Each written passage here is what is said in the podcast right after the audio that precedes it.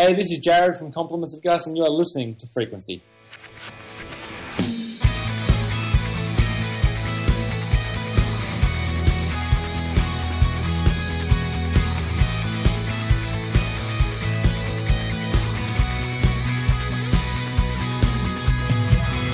Welcome everyone to another episode of the frequency.fm podcast. Welcome back and we're happy you're still with us. And Joe, how are you? I'm great. It's almost summer here after the deluge yesterday. It's a blue sky here in Portland, Oregon. And uh, you are back from the blue skies and uh, from Jamaica, yeah? Yeah, man. Just came back from Jamaica. It was mid 30s and humidity there. When we took off from Halifax, or Halifax, I wasn't in Halifax. When we took off from Moncton, uh, oh, New Brunswick. Because I know the difference between those two. if you're from Canada, you're like, dude, what are you talking about? Yeah. That's like four hours away. But we left Moncton and they had to de-ice the plane. Oh wow. And then when we arrived there, it was 35 and humid. We had rain every day, but it was, it was beautiful weather, but we were there to work and to, to serve. So we weren't exactly going to Sandals Resort. But then when we got back, we left the 35 degree weather and it was five degrees, which is like 40s for you. I always try to translate that in my head and it doesn't, I'm just, you have to do that because because you're in Canada and therefore you you have to translate for the Americans, you know, the, the, the right. folks down here in the the U.S. But so when you say it's the 30s, I go, man, that's frigid for Jamaica. Well, yes.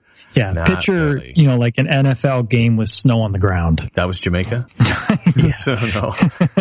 Honestly, it was a good trip though. It was a missions trip, it, and I don't mean in a cheesy way. I mean you know like you just package a bunch of kids up and chuck them into a, a different country. We have a connection to churches down there, connection to schools, a deaf school, a place for um, handicapped kids, and we spent 10 days serving and, you know, doing stuff with them, basically playing with kids, singing them songs, teaching them about the Bible and, you know, doing bubbles and just simple things they don't have down there, like playing with bubbles or, or just simple balls and stuff. A lot of these kids are on their own a lot of the time. So yeah, it was a good trip and we're back, but I'm still in a bit of a fog because we're going from poverty to plenty, as I call it here in Canada. It's hard to get back into the, the mindset of three meals a day instead of one and being able to pick anything you want in a grocery store because they're good with beans and rice. So just a lot of little things, you know, churches that have a little keyboard. They don't have pianos and keyboards and monitoring systems and stuff. They just yeah. have a guy with a microphone, but they still love the Lord and they still, you know, work really hard. You know, I think you forget uh, how little you truly need and how God really does provide everything. No offense. I know you're not a man of means, Dan, and, and uh, but you can come back and go, wow, God's been very good. Yeah. Yeah. If you were able to pay rent in a month or a mortgage, you're, you're way ahead of 90% of the world. Yeah. The average house down there is cinder block, concrete with an unfinished roof and maybe some metal covering it to block the rain, but no windows, no doors. They have doors, but a lot of times they're they're metal bars. They use rebar, right? And they right. shape they shape them, so they have some level of security, but they don't they don't have like a door with a lock on it. Uh, everyone stands out on the street and just basically waves at you when you go by. Everyone honks a horn there. A horn there means, "Hey, I'm coming," not "Hey, you jerk." Right, right. It's it's being used the way that it's supposed to be used. Yeah, it's supposed to be because everyone walks on the side of the road and, and it's a British colony. Like everything is on the left hand side. They, they drive on the wrong, wrong side of the road as we call it in right. Canada, which is ironic since we're a British colony too. It was really weird, but it was a blessing at the same time. He met some awesome people and very humble people. And, uh, they just, they loved having us there. And the cool thing is we're, we're connected there often. So we stay up to date with them. It's not like a one time deal. And actually, that reminds me for the folks who listen to our, uh, I think it's episode 16 with Claire Diaz Ortiz, mm-hmm. she's talking in her book. I don't think we mentioned it in the interview, but in the book, she talks a lot about how the orphans just get used to the white people, as they refer to us, showing up, being there for a week, and then going away and just not being used to people sticking around and maintaining a relationship. And so that's an anomaly. So if you have established a relationship with these folks, then you are more than just a flyby. Here's some food. Here's, you know, here's a hug or two. See you mm-hmm. later. So. Yeah. Yeah, totally. Every two years we go with grade 11 and 12 students and for the school and we send a work team on the off year and we send money and resources throughout the year. So we have a, a relationship with them and email and Facebook and everything. They are connected there. It's just everyone has a cell phone, but people don't have computers in their homes. They they don't really have power a lot of the time, so, unless they they go to a place that has it. Well, in in a purely from a purely selfish perspective, um, I found myself getting back on track with the podcast. I found myself about 15 times a day going, Oh, Dan would appreciate this, but I can't tell him because he has no connectivity. and it was a, uh, if you, if anybody was following my tweets, there were these just lonesome little Dan's not here things going on. It was, uh, there weren't too many of those, but there were, I had to, I had to restrain myself from throwing a little, uh, all by myself pity party, you know. that's when you realize that you talk to somebody so much that when it's when you're they're not there, you notice it. Yeah, it's funny. Yeah, I did notice the tweets. I think I even clicked uh, favorite on one of them. I think you did too. That having been said, uh, this is episode 19, and Ooh. this will be, I think, since we're still in May, this will actually be our fourth episode of May. Despite the fact that you haven't been around, we've mm-hmm. knocked out quite a few uh, episodes because we recorded a few earlier. Plus, we've been really moving ahead on wise words. But now we're at episode 19, and we're featuring uh, Jessica Campbell, who we talked about a couple episodes ago. So uh, we pretty much already queued you up on Jessica. I don't think we need to say anything about her, do we? Yeah, it's it's funny how how all the podcast stats and Twitter feed and everything blew up when I was away. I mean, I got to be away more often. Well, okay, um, I, I do want to acknowledge the irony in some of those. One of our most popular posts over the past month has been an audio review for uh, for Hillsong uh, Young and uh, and young. Young and I was say feisty. I couldn't remember what it was. it was. Yeah, young, young and feisty. Anyway, um, Hillsong Young and Young and Free, and uh, we we couldn't figure out why it was so popular, and yes. uh, and then we finally dug it up, and apparently, ironically, somebody has uh, linked to it as part of a pirate download of the album. So people who download the album and are stealing it, because and that's what we're about here at Frequency is, you know, steal from artists. Don't yeah. worry about it, especially Christian artists. yeah. They should work for free anyway. Yeah, was it MP3 Skull or something like that? Yeah, look uh, it up. We'll link to it after the podcast. yeah, somehow it's either crawled to our, our podcast feed or somebody uploaded it or something. But yeah, it's found the name because our podcast has their album name in it or, or the, the review. But I mean, that's fine. I mean, it's out there. It's, we're we're talking about them, so it's more promo promo for them. They're not losing anything, but it, it is weird when you're finding that out. Well, this having been said, let's get back on target.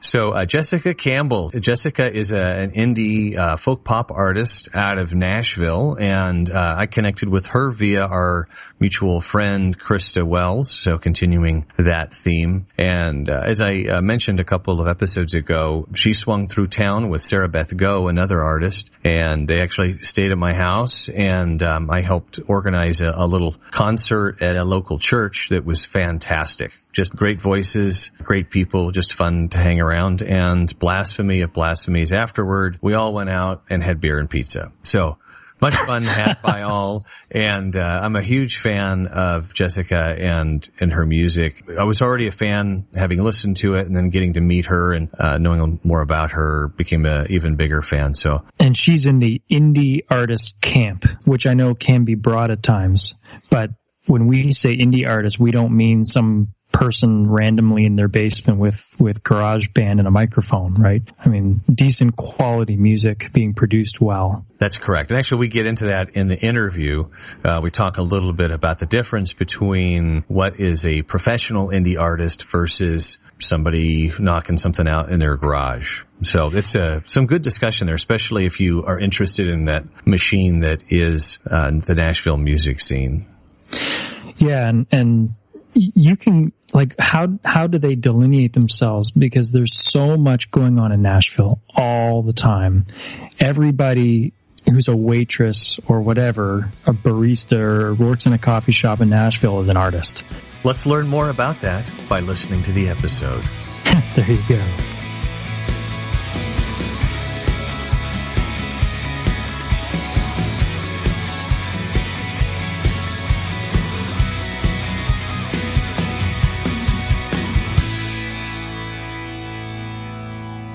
Hi, this is Joe from Frequency. It's uh, time for our interview, and we're happy to invite to join us today the lovely Jessica Campbell, singer-songwriter out of the Nashville area, independent artist, and plier of all things wonderful. So, welcome to the show, Jessica. Thanks, Joe. Great to be here with you.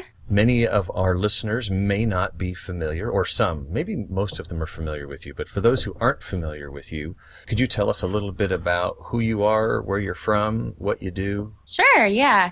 Well, I am I'm from North Carolina. I grew up in a teeny tiny town called Catawba. And I've been in Nashville for a little over 10 years, and I'm a singer songwriter. Um, I pursue songwriting about 60% of the time, and I pursue artistry and performing about 60% of the time. And then that's 120%. yeah, I was going to say, wait a minute, that didn't that didn't add up right. Um, and so yeah, so I've been doing this um, full time for several years now as an independent artist, and um, yeah, living the dream. Living the dream. So, how, so how many years have you been working as a as an artist then? Um, I would say like work actually like working as an artist doing my own music um, since 2008. Okay. And, and, what were you doing, if you don't mind me asking, what were you doing prior to that? How are you, uh, how are you paying the bills? Um, name it. I worked about every part-time job possible. I sold cookware. I was a barista at Starbucks. I was a singer in a, um, a show at Dollywood, which is Tennessee's largest theme park. Um, I cleaned houses. I sang. I sing at churches. I, have always stayed connected to the church. That's something I grew up. Um, that's that's where I learned how to sing and, and all that stuff. So, yeah, I have. Um, I've done it all in the part-time job world, and it was worth every bit of work to kind of slowly inch my way to becoming a full-time artist. Well, what, about what time did you find yourself in Nashville then? So I moved to Nashville um, to live here and pursue everything in 2006. Okay, so you've been there for eight years now.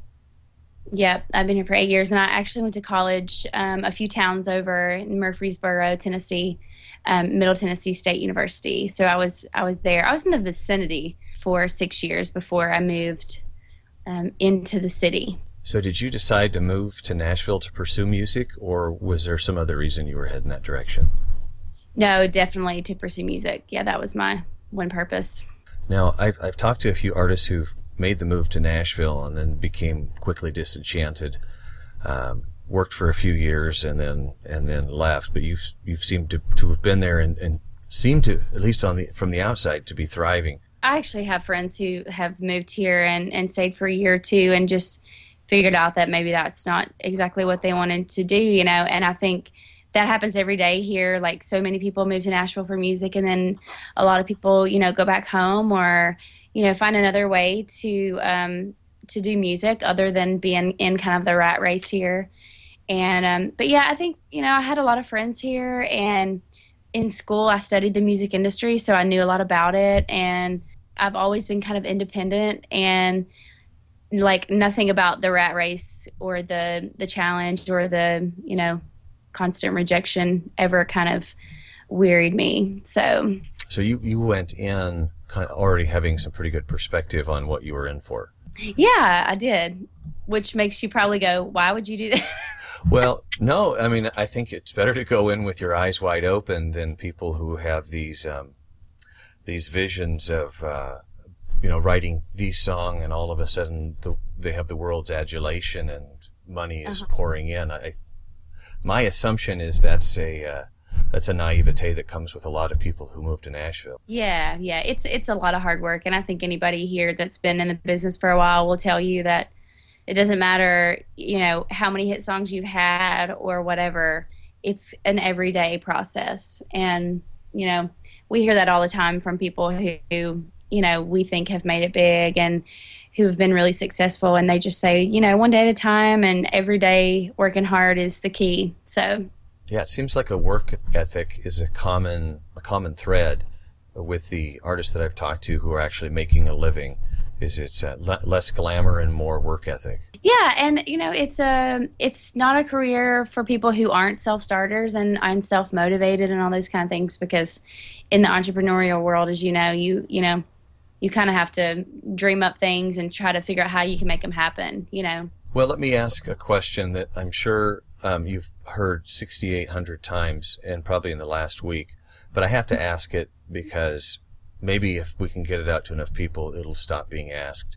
So my wife really likes this show called Nashville, and uh, yeah, and um, I just want to understand how much of that represents your experience in Nashville. You know, how many um, affairs should we count as well as illegitimate children? Well, it's funny because I try to compare it this way. Like Nashville is to the real music industry as Grey's Anatomy is to a real nurse. And you know, a lot of it is dramatized, like it's a little over the top, but some of it's true and some of it's like derivative of an actual story or a possible scenario in the music business. So, you know, I think for people outside of the music business, it's kind of a good way to become a little familiar with it. But I mean, of course, it's television, so things are kind of taken to the next level. But yeah, I mean, it's fun for us to watch. the The show is recorded in a lot of the publishing houses that we write in, and uh, and stuff like that. So it's just kind of neat to see how they frame everything. Is there some jockeying to see if you can get your songs uh, that you've written on the show as as that next hit song that they're you know promoting on the show? Um, I'm pretty sure that every songwriter or anyone in Nashville who has a song has submitted to the show. I actually can't imagine how many thousands of songs they've they've had to dig through. But yes, I have submitted lots and lots of songs to them to no avail at this point. That's right. It, it's coming. It's coming. so I always took it when you pointed the blame. Like every problem you had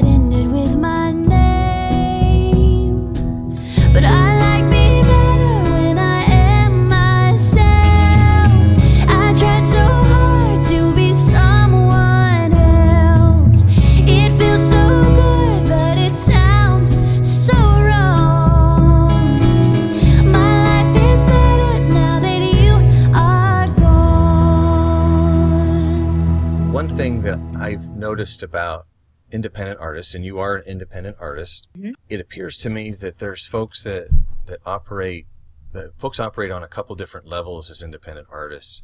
I get I get music that's sent to me from what I'll call amateur and independent artists, folks, mm-hmm. you know, living in you know someplace in Texas and recording on their computer and then submitting an album that they right. created and mastered in their garage. Um, and then there's folks like you and um, uh, Ellie Holcomb, who we re- uh, recently interviewed, and Krista yeah. Wells, that are creating professional level, professional quality music. So I'm wondering, do you view that there's a couple levels? Am I missing a level in there in terms of independent music?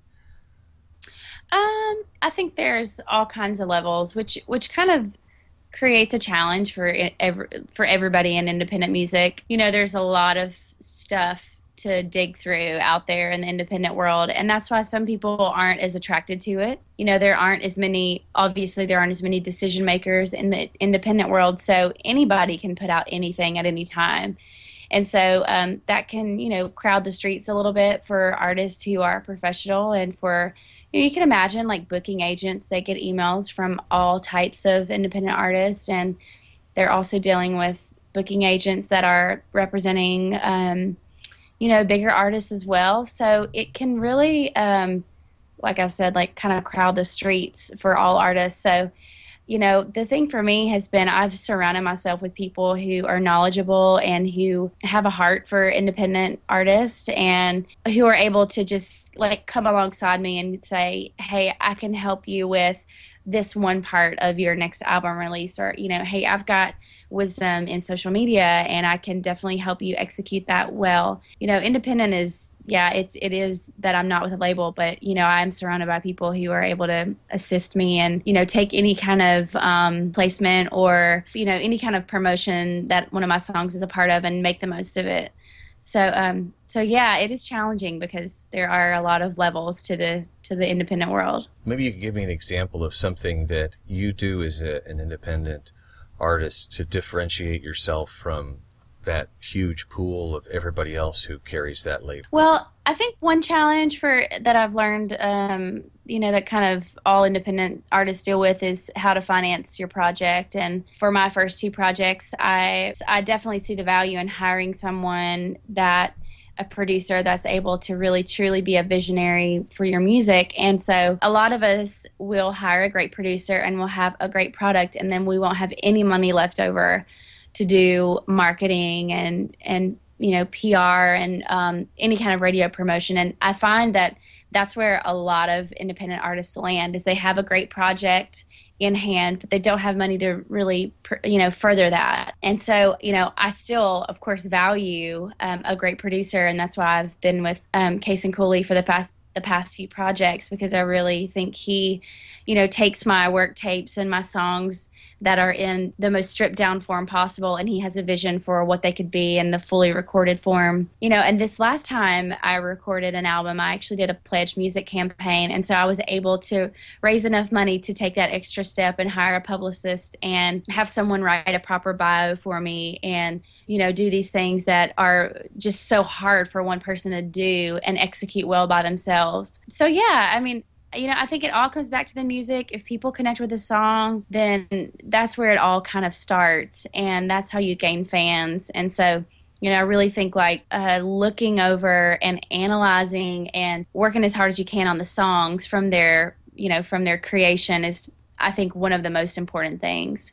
Um, if you have a great song, then that matters more than any of the other stuff. So your foundation is really on your artistry, but you can't just foist your art out there and think that it's going to take on a life of its own. Right, right, yeah. Yeah, um, a lot of the music that you hear on these huge TV shows and advertisements, you know, and when you're shopping at Whole Foods, you know, a lot of that music, the majority, I would say over 90% of that music, you know, has been represented in some way. It, it just doesn't kind of wind up there. There's a lot of machines in place um, you know that are out there to promote music. And so uh, so i think that's really important. That's interesting. I, as i was looking at your website i saw that your uh, latest album the anchor and the sail there were songs from that. I think gone is one of them. Wait was that on that album? No yes. Okay. Because i listened to the album before that and there's songs in both that um, i get caught up in. But uh, thank you but I see, you know, their uh, USA Today had you featured. Um, your your songs have been featured, I guess, on the CW, and um, mm-hmm. you've had some other notable placements. Um, yeah. So maybe you could just talk to us about how does that placement occur? You've already alluded to that. Yeah. And then maybe after you tell me that, then tell me what's the significance of that from a career standpoint that that you do get that placement. Okay. I'll start with what you first mentioned. So the USA Today placement, or, or well, it was actually you know the the music editor selects a playlist, and you know uh, the machine behind that for me was my publicist who I'd hired out of New Jersey, and you know she puts a lot of she plants a lot of seeds, and then some take and some don't, and so she sent this album, my latest album, to the music editor at USA Today, and she happened to love the song Gone. And so, you know, a lot of things are in your control, and then there are things that aren't. And so she could have maybe gravitated toward another song or or just pass on the album, you know. So um so yeah, so my publicist was able to help me with that. And then um the CW placement was uh aided by uh, a music plugger, song plugger. So um, uh, I have, I'm signed with someone who acts as a middleman between me and my music and music supervisors who are out there looking for music for their TV shows and their advertisements and films and things. So, um, you know, I have someone that's advocating my music to TV shows and music supervisors and all that kind of stuff. And so that's how that happened. From a uh, career standpoint, what does that what does that really represent? You know, in all the things that I do, from booking shows to interviews to um, writing and recording more music, and you know, of course, trying to pay for all those things. All of the two the, the USA Today placement and the CW placement, those just kind of I guess give me more fuel. They expose my music to more people, um, which usually leads to either more Spotify plays or more iTunes plays or more, you know, more searches on YouTube for my name. Um, and then I also get a little bit of royalty money from those. From um, I'm signed with BMI, so you know it's just a lot of little things that kind of just help you grow and move along. And you know, back to what we were talking about, kind of those kind of things also help give validation to being an independent artist. They kind of differentiate you from the other levels that we were talking about of being an independent artist. So all those things, you know, like I said, like the streets are crowded with independent artists and with people kind of all doing their own thing. And so if, um, you know, say a booking agent opens up an email from me and he sees that his probably first question in his mind is, is she good? Like, is she, is she legit? Because in the independent world, there are, like you mentioned, a lot of people who are maybe first timers or they recorded their album in, you know, their bedroom or something. Um, which side note, there have been a, a, lot of great albums recorded in bedrooms, but that Rosanne be, Cash did some great work. Yeah, I mean that would be the exception for yeah. sure. And so then he's like, "Oh, let's click through to the website," and then he sees things he's familiar with: USA Today, Crate and Barrel, right, you know, right. things like that, and then that kind of helps you know further me along in the validation process of the mind of a booking agent. Doesn't this all seem so just crazy? But it actually does help further along the steps to grow and expose my music to more music to more people. Let's let's talk a little bit about your album because yeah, the, the latest album you had i believe came out the end of april last year. Is that right? Yes. Yes. And that's the anchor and the sail. That happens to be the most recent album you've released, but um, still one I was introduced to about three months ago and really enjoyed, and I want to share with folks. The first thing I want to comment is, as I was mowing my lawn and listening to the album, I had this thought about how personal some of the songs sound, and uh, I had this initial thought that either Jessica Campbell as a person is, is somebody who's experienced a lot of heartache or is a very unhappy single person. Um, but uh, I know you're happily married. Um, yes. But but I wanted to ask. Uh, the songs on this album are they are they born out of personal experience or are you just uh, really good at channeling that vibe uh, yeah no I, all of them are born out of some kind of personal experience you know i really don't put out don't put songs on mm, like i don't put out songs that i really am not connected with in some way so yeah i mean a lot of people ask about the song gone which you mentioned earlier and you know, actually, when we wrote that song, that was coming from less of a like love lover type relationship and more of an all inclusive possible parental relationship or friendship or you know some other like there you know we're surrounded by uh, in our life relationships come and go all the time. Yep. and so um, we wanted to keep it a little more open-ended because i was pulling from different situations in my life and experiences as well as my co-writer uh, raquel cole is her name and she's a canadian artist. But yeah i've actually with that particular song you know i spent a lot of time rewriting that song. It just wasn't it didn't quite sit right with me on our you know first draft, and so I really tried to make it my own. And um, you know, I felt like the language in that song is very honest, and it seems to have connected with a lot of people, which is just thrilling for me as a songwriter. So. When you're rewriting a song, are you focusing more on the lyrics, or are you going back and, and working melody and and uh, accompaniment? From my experience, I work a little more on the lyric, um, but there are the occasional times where I found it in my experience, the bridge always needs a rewrite for some reason. So I've rewritten a lot of bridges, and you know, a lot of that's melodic and stuff. Um, but yeah, this for this song, it was all lyric. Well, let me ask. Uh, the title song is one that, well, I, am sure you chose it as the title song for a reason, but it's one that I, I really appreciated. I love the perspective of the song being about, uh, hey, maybe I'm the one who's messed up and not you um, when it comes to relationship. Um, is there a is there a story behind that that you're uh, willing to share? Um, you know, actually, not not really for that song. Um, that song does have a story behind it. You know, when we I sat down with my friend Reese to write that song. It's been several years ago. I had the title, and you know, sometimes we as songwriters, when we get in a room to co-write, we'll try to really spend time on what's the best um, angle for this song. And so, you know, we just felt like, as far as the songs that we know and love, you know, how can we approach this title with a different perspective? And mm. so that's where we started our song from. Okay, so that's one that's not necessarily a personal experience song. It's a, we got this title. What's the best way to frame it and tell a story with it? Exactly. And you know, the title the title of the song means a lot more to me than there are a lot of things that I think about when I think about that title. The way that we um, took the angle on the song, is, I love it. I think it's, you know, it was a really great, fun song to write. And I appreciate that perspective on it. And I feel like a lot of people connect with that. I actually, I connect with it.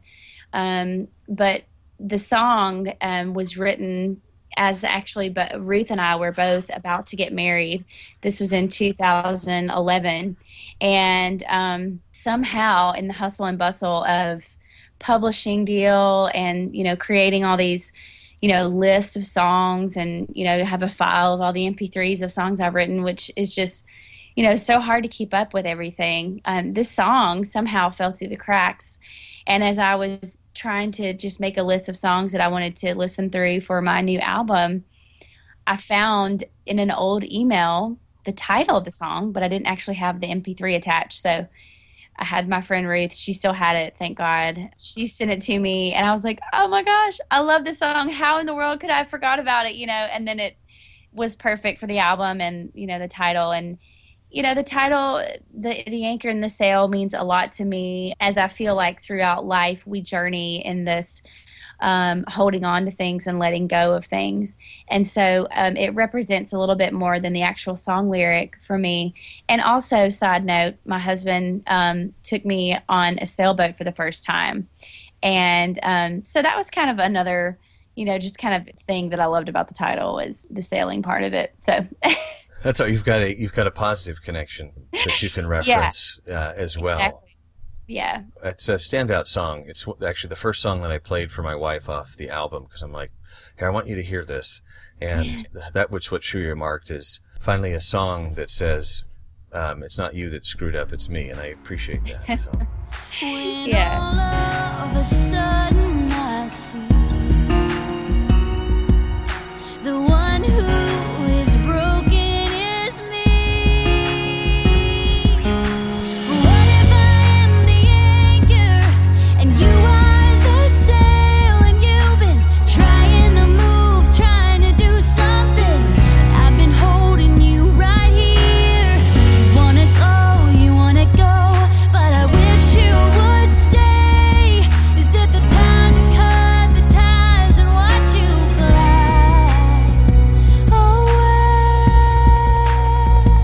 Ask you about another song on the album, and the reason I'm asking about this, it, first of all, I like the song, but second of all, you wrote it with one of uh, one of my favorite people, Michael Farren. Yes. So it's called My Patchwork Heart. So first question is, how is it to work with Michael? And I want you to be honest. I'm going to make sure he doesn't.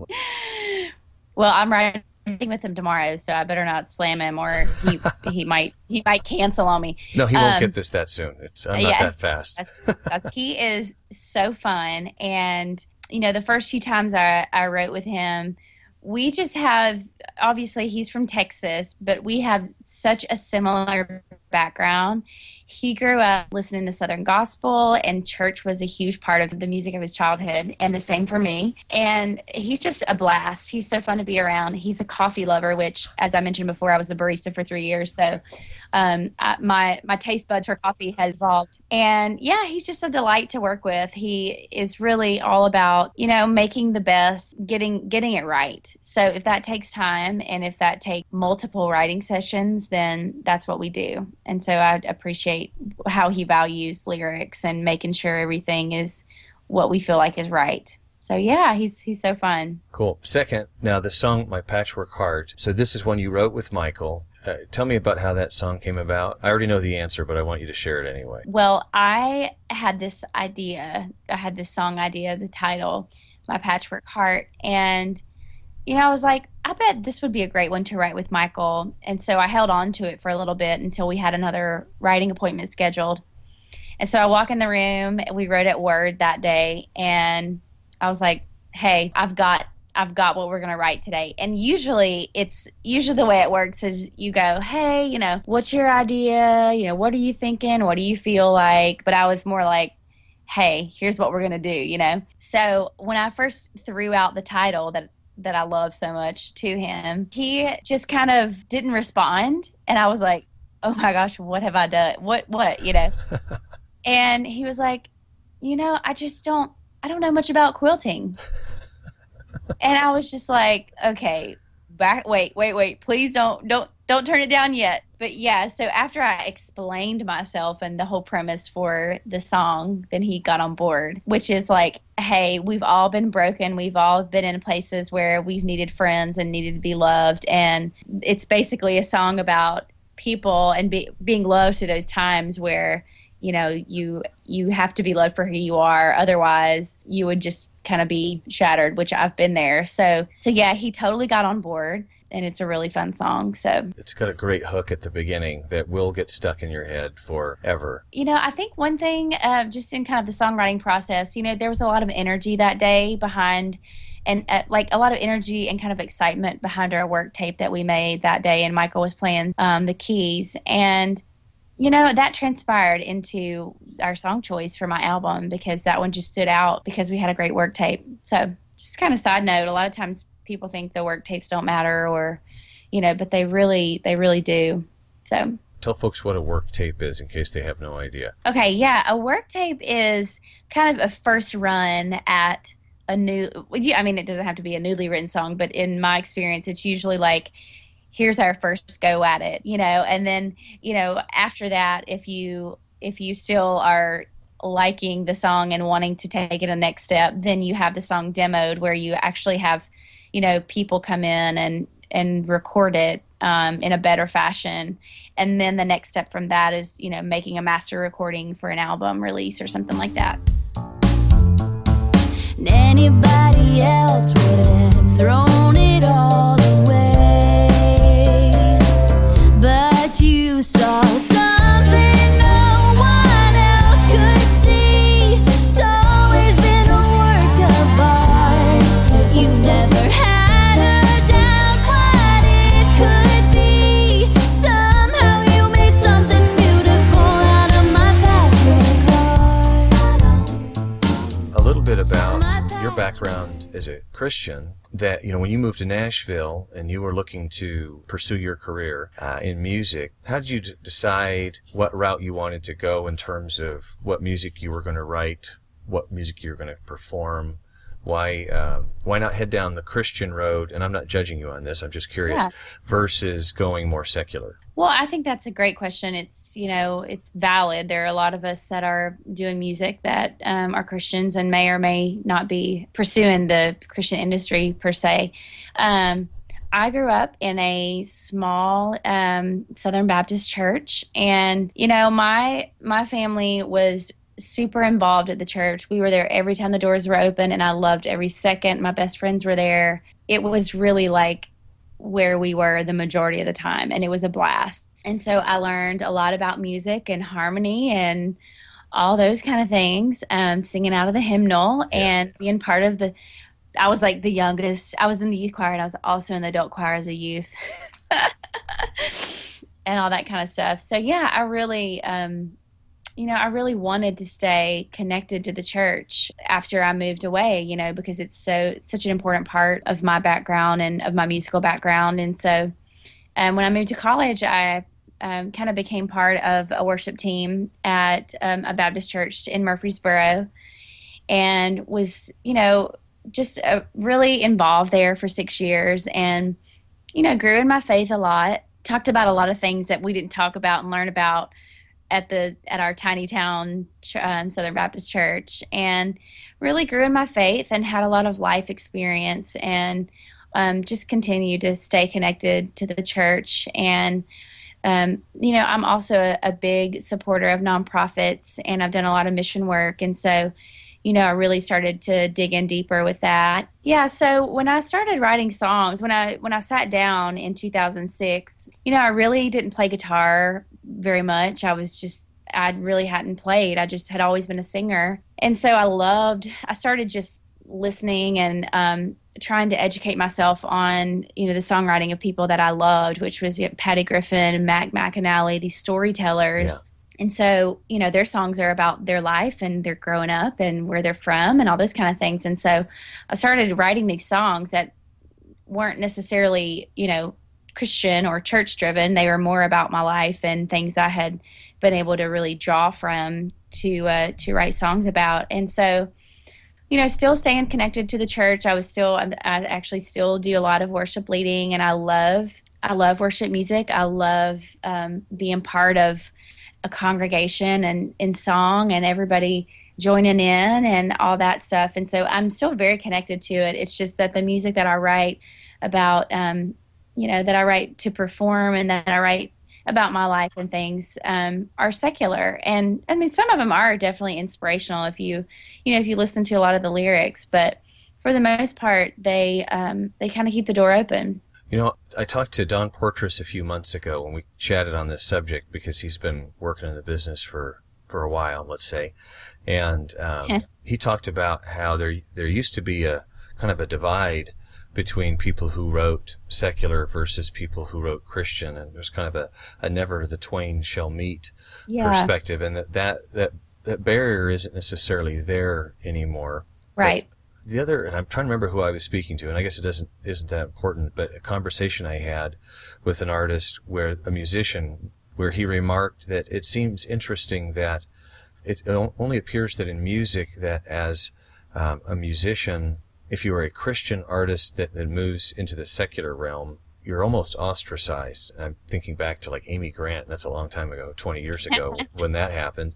But yeah. um, does that is that something from your perspective that still occurs where there seems to be a dividing line in terms of you're, if you're a Christian you need to do Christian music versus secular or am I making something up? Uh, no, I mean I think it's it's a real thing. I think today more and more it's you know it's not quite as divided. I think in the business world it's very divided which makes it hard for I'll, I'll put it this way just like very nashville like music row is its own thing and it's in its own area you know it's in it's near downtown nashville and then the christian industry is like south of town in brentwood and franklin yeah. and they don't sometimes they they cross lines but it's it's pretty rare um, and there are a lot of songwriters that write all kinds of music that write. They're like Don, you know, they write country and, and Christian and, um, you know, rap or R and B or whatever, and um, they don't feel limited in those ways. But I think for the I think for the business side of it, it, it is very divided, which can make it kind of hard, you know, for you know when you're choosing people to work with. You know, for me, if I'm choosing someone to work with, I most likely won't choose someone who's who's been a manager for say point of grace their whole life you know because they're fully um, engaged Vested, with yeah. that market you know and so and so yeah but i mean i'm sure it still exists and I, and i know it does but maybe less than the past. I think it's interesting to understand that. It's oftentimes i think about christian songwriters or and it's hard for me to imagine them working in a secular environment but that's just my naivete as i think about that. I know michael writes he'll write just about anything uh, and that's oh that's the yeah, way it works. My best country country songs with him, and you know he's from the backwoods of Texas, so he's got plenty of things to draw from for sure. yeah, yeah. No, he's he's one of my pa- favorite people to hang out with. It's been too long, so I'll have yeah. to have to figure that out.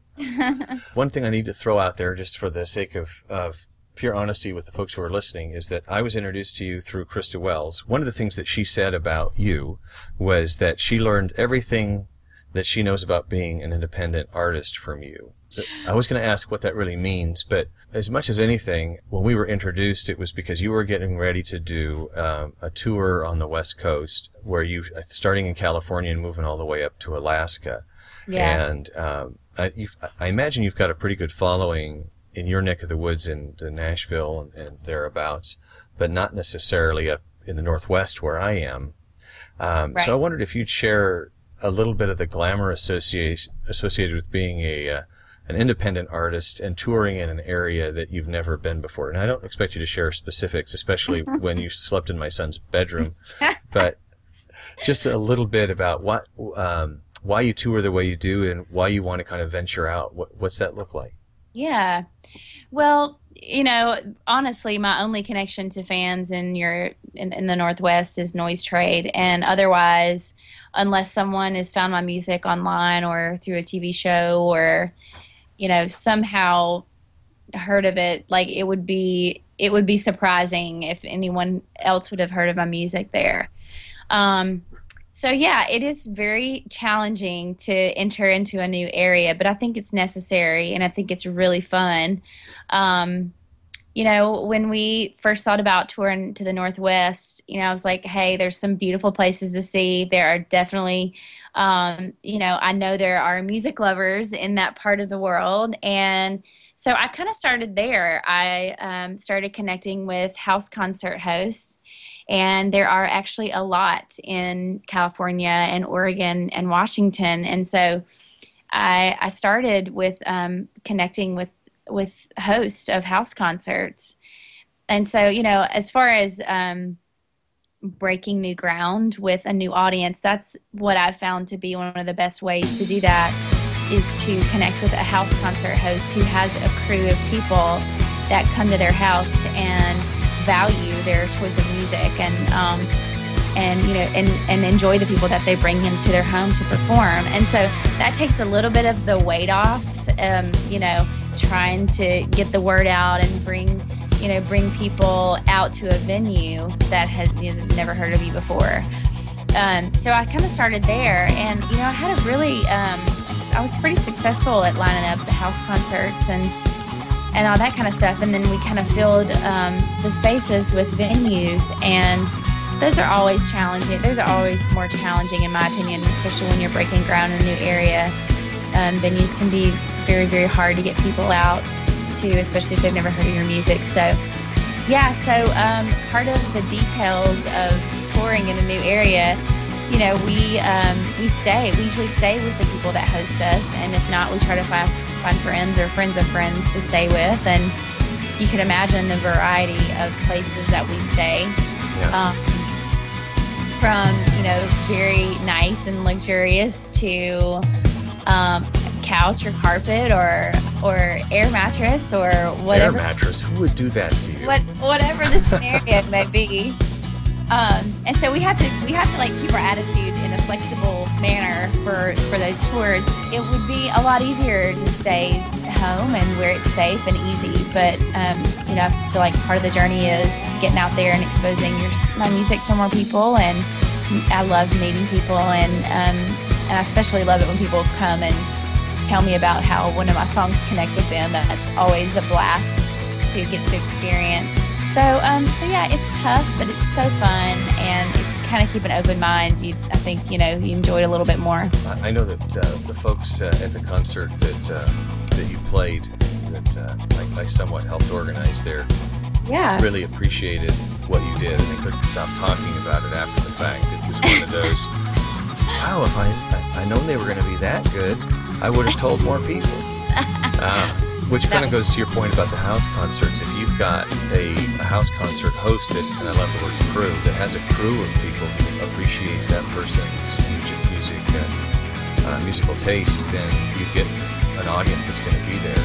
Yeah. And uh, so, as you were, if you were out there as a listener and you're thinking about doing house concerts and stuff, that's how you can be valued. Is not necessarily by the air mattress, but uh, by, by the group of people that you kind of cultivate that appreciate your music. That there's more embedded an artist who's who's, uh, make, who's kind of venturing into your area. Yeah, yeah. And you know, a lot of the rooms that we play are very intimate and they're listening rooms, and that's especially the you know I was just playing with an acoustic guitar. That's definitely a preferred preferred audience anyway. You can play for bigger rooms, but usually a lower percentage are actually listening. So there's you know, there's there's pros and cons for sure. Yeah.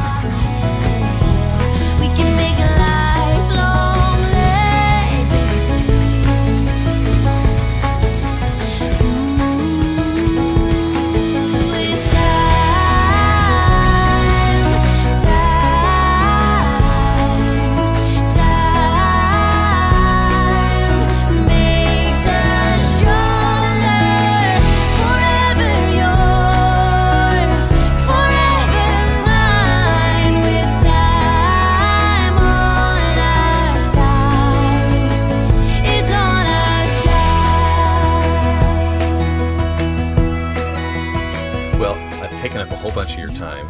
So just a, uh, a couple of uh, quick things I wanted to ask about.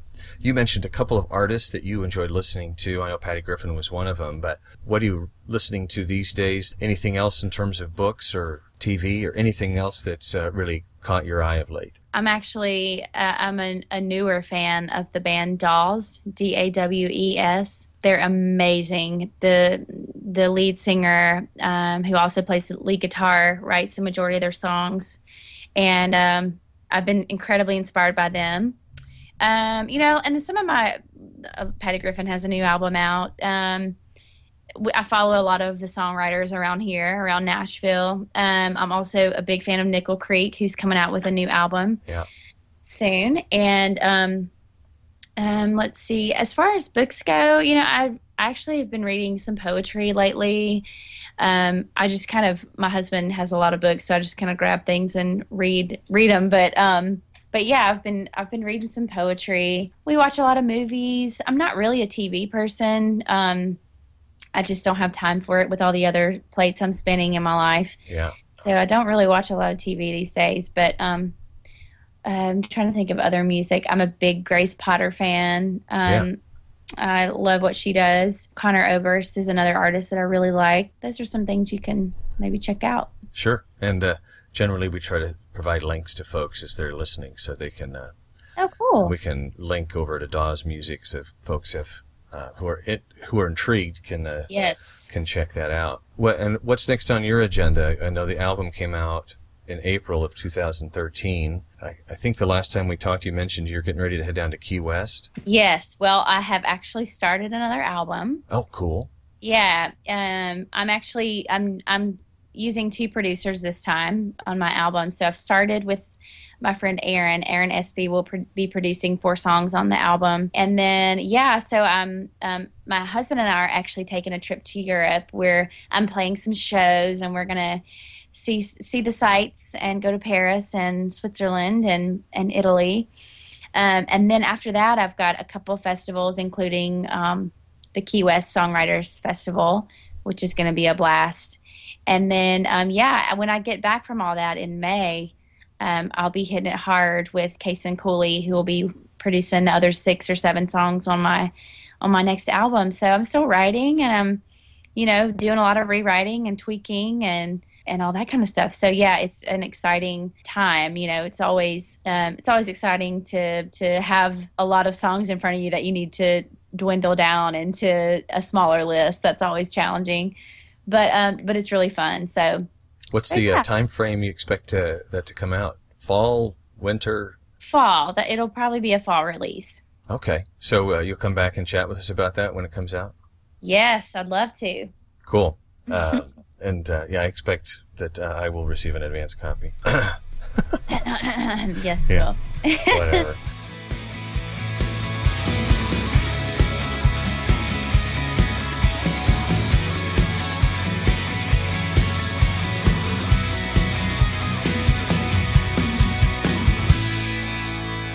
All right, we're back, Dan. As you can tell, we covered a lot of bases. What I really hoped to get from Jessica was an understanding of what is it like to make a living as an independent artist in Nashville? What does that look like? A lot of people have this romantic idea of what it's like. You know, when it comes right down to it, her story is pretty positive. She only been there a couple of years before she was able to make a living as a songwriter. And mm-hmm. uh, that doesn't happen. A lot of people go there and things fall apart and they move back home discouraged. So I don't know what resonated with you? When Jessica and Sarah Beth go, they came there, not a lot of expectation about what they were going to come against as far as a show, right? I guess that's the thing about being indie artists is you just kind of go. You know, you yeah. could end up in a coffee shop or you could, you know, you you have to be able to be adaptable.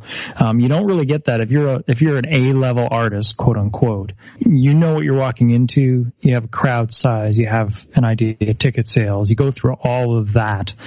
But as an indie artist, it's okay. I'm here. Who else is here? Okay, let's play some songs. And I'm really glad that you came. But it could be five people. Yeah, and then and you get up and do it no matter what. I yeah. think it's not just you stumble into stardom and things are wonderful. I actually listened to an interview with Sarah Beth Go on another podcast where she just talked about the toughest, the, the biggest gap between her and success is discipline and all the hard work that goes into it. It's when you're an indie artist, you don't have all the support that you have when you're on a label. You're doing Mm-hmm. it all yourself or you're paying somebody to do it for you, but that's out of your pocket. Yeah. And, and that's one of the big differences between a professional indie and a non-professional is you're paying song pluggers to get out there so your songs, you know, can get noticed. Wanting to get on Grey's Anatomy or Nashville. Well, and even getting the right companies, because there's companies out there that say they do that, but they don't actually, they just take your money. There's no guarantee. You don't know the difference. Uh, if you're, if you're kind of a green artist, you may not know. You Yeah. know, I just know that it didn't get picked up by anybody. I don't know. Yeah. It's a, it's Yeah. a hard road, but you know, there's a lot of talented people out there who are are working it, and God bless them. Yeah, because they don't have the luxury of an agent per se. Right. Yeah, because I mean, my my wife and my one of our favorite shows is Frasier, and a lot of episodes were dedicated to him trying to get a better deal with his with his uh, corrupt agent, and it, it's all about egos and and what you can get, and unfortunately, the music business can be a lot like that. Where bad music can get promoted and plugged because they've got backers. Yeah. I, I see that especially in Christian radio where it's who you know, it's, it's how to formulate a song. So it's three minutes and 15 seconds. Chorus comes in the first 30. You know, like you can, you can basically sell your music by just conforming to a, a platform. Yeah, actually, there was a, a, post that we referred to just today, actually, by Seth Godin, that uh, if you get a chance, to look it up. Just talking about why uh, top forty radio doesn't work, and for that, th those very reasons that um, that popular does not equate to good. Yeah, yeah. There there are some incredibly um, popular, according to radio, songs that are out there, and every time my, my family hears the songs, uh, we cringe because it's not good music. The lyrics, like there's one that let's get your worship on or something like that. Again, like there's there's lines in songs where you go, huh? And, and of course, if you listen to Christian music, you probably know who I'm talking about. Um, I won't name the name, but let's get your worship on is is a line that happens a lot in the song. I'm like, yeah, I'm just, I just wouldn't say that. Can I say that I'm thankful that I have no idea what that song is? I'll tell you after we record. Oh. No, no, you don't have to because I don't want to look it up. It's like when somebody, when, when Travis Thrasher, and I should choke him for this, convinced me that I should listen to What Does the Fox Say? I don't know if you've heard that. I, I refuse to. Don't, don't. I've man. heard about it. It's like life changing and not in a good way. Yes. Oh, Life man. altering. Yes, it's in my head now. Just from Yeah. saying it, it's there. I hate you, Travis Thrasher. I hate I you. I would rather, I'd rather watch Buddy the Elf all day than that. I wouldn't want him in my house though. no, no. All right, we need to wrap this up. So anyway, it's been another great episode and appreciate y'all hanging out. I'm glad Dan's back because then I don't feel so sad and lonely. Sad and lonely. And, and make sure to come to our site. Uh, we are revamping it slightly. It's getting a little bit quicker, a little bit easier to navigate. So go to frequency.fm and join us there. Looking forward to meeting you there and you'll hear some more uh, information about how to connect with us in the show notes. And, and I don't know, should we tell them where we are? I don't think it matters. It doesn't matter. If they're listening, they know. You guys are the faithful and we appreciate you. Now, if like, I don't know, half dozen of you would go on iTunes and, and leave a, and leave a nice review, that would be cool. Yeah, tell your friends. Tell Yeah. a whole bunch. Eh, You know what we'll do? Here's the thing. Here's what I'm going to commit to. The first three people who leave a review on iTunes, when we finally get around to ordering swag, I'll, You'll get some. I'll, I'll make sure you guys get a nice frequency handkerchief. An ascot. Yes. frequency ascots. Yes. There you go. You At least a hat. Yeah. At least a hat. Seriously, I, that's my commitment to you. So from the time we post this, which should be tomorrow, to uh, the, when we get three three new reviews, those three three people uh, will get. Just send me an email to info at frequency.fm. Once you've left your review, the first three, I'll make sure you get a hat once we get the swag ordered. Now, it could be from here to 2020, but you'll get a hat. That'll be the next 12 months. We can't go that long. I know. We need swag. All right. Let's get out of here, man. All right. Thanks, Joe. Now, have a good night, folks. We'll catch you uh, next episode. Frequency.fm is a podcast featuring Christian artists, authors, creatives, and experts. For more music reviews, book reviews, and articles, please visit us at frequency.fm.